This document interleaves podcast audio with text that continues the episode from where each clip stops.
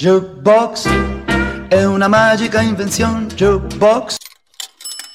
Benvenuti alla nuova puntata del mio podcast. Oggi osserviamo una scultura molto famosa che vedete tutti i giorni sulle monete da 20 centesimi. Si chiama Forme uniche nella continuità dello spazio di Umberto Boccioni. Umberto Boccioni nasce a Reggio Calabria, ma vive in tante città d'Italia per via dei trasferimenti del padre. A Roma fa amicizia con i colleghi Severini e Balla, i quali, sotto la guida del visionario scrittore Marinetti, collaborano alla stesura del Manifesto dei pittori futuristi del 1911. Il gruppetto era variegato e molto volitivo.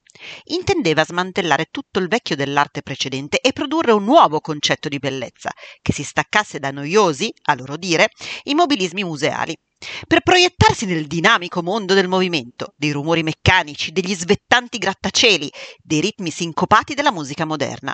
Se per noi ha senso distinguere il concetto di vecchio, ossia usurato e scartabile, da quello di antico, ossia modello ancora valido, seppur datato da altri tempi, i giovani ribaldi futuristi non erano interessati a queste sottigliezze e provocatoriamente si proponevano di radere al suolo musei e biblioteche. Ne avevano ovviamente per tutti gli ambiti, dalla foggia troppo antiquata degli abiti agli spettacoli teatrali statici e ripetitivi. Insomma, era tutto da cambiare, le città, i mezzi di trasporto e ovviamente l'arte. Boccioni, dunque, da prima pittore, si approccia alla scultura perché vuole superare il vetusto, anche se per noi ovvio, concetto di immobile come una statua e si cimenta nel creare un'opera che esprima il concetto di dinamismo. Altri colleghi futuristi avevano provato a ritrarre il movimento, per esempio mostrando un'immagine moltiplicata, come nei fotogrammi del cinema. Ma Boccioni afferma questo succedersi mi sembra ormai chiaro, non l'afferriamo con la ripetizione di gambe, di braccia, di figure, come molti hanno supposto, ma vi giungiamo attraverso la ricerca intuitiva della forma unica che dia la continuità nello spazio. La sua scultura prende proprio questo nome, forme uniche nella continuità dello spazio, e rappresenta una figura umanoide nell'atto di camminare. Si muove in avanti, ma controvento.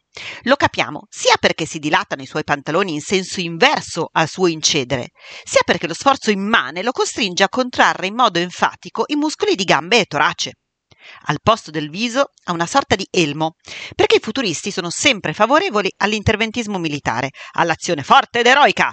Boccioni coerentemente a ciò si arruolerà e morirà molto giovane cadendo da cavallo.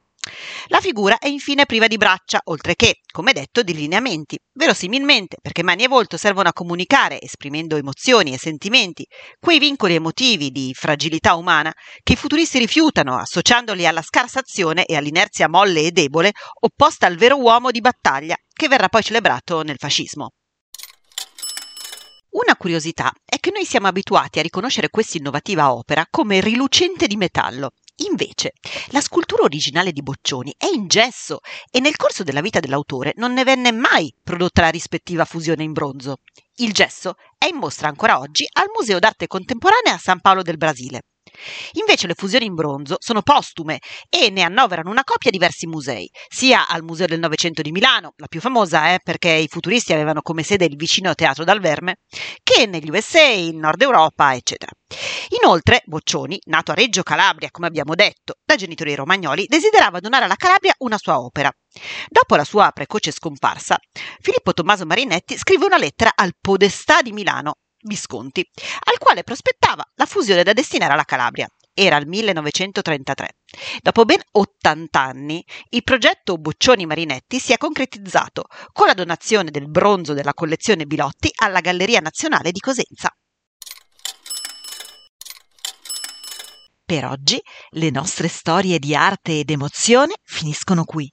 Ma se ti fa piacere sentirne una alla settimana, iscriviti come follower cliccando sulla piattaforma di audio che utilizzi. E mi raccomando, scrivimi le tue curiosità, ma soprattutto le tue richieste e dediche all'indirizzo argiubox.dirtidarti.gmail.com Jukebox si scrive con la J e la K, Jukebox. Comunque trovi il mio indirizzo anche nella visualizzazione della pagina introduttiva che presenta il podcast. Ora ti saluto e spero di riaverti con me nei prossimi episodi. Che la bellezza sia con te.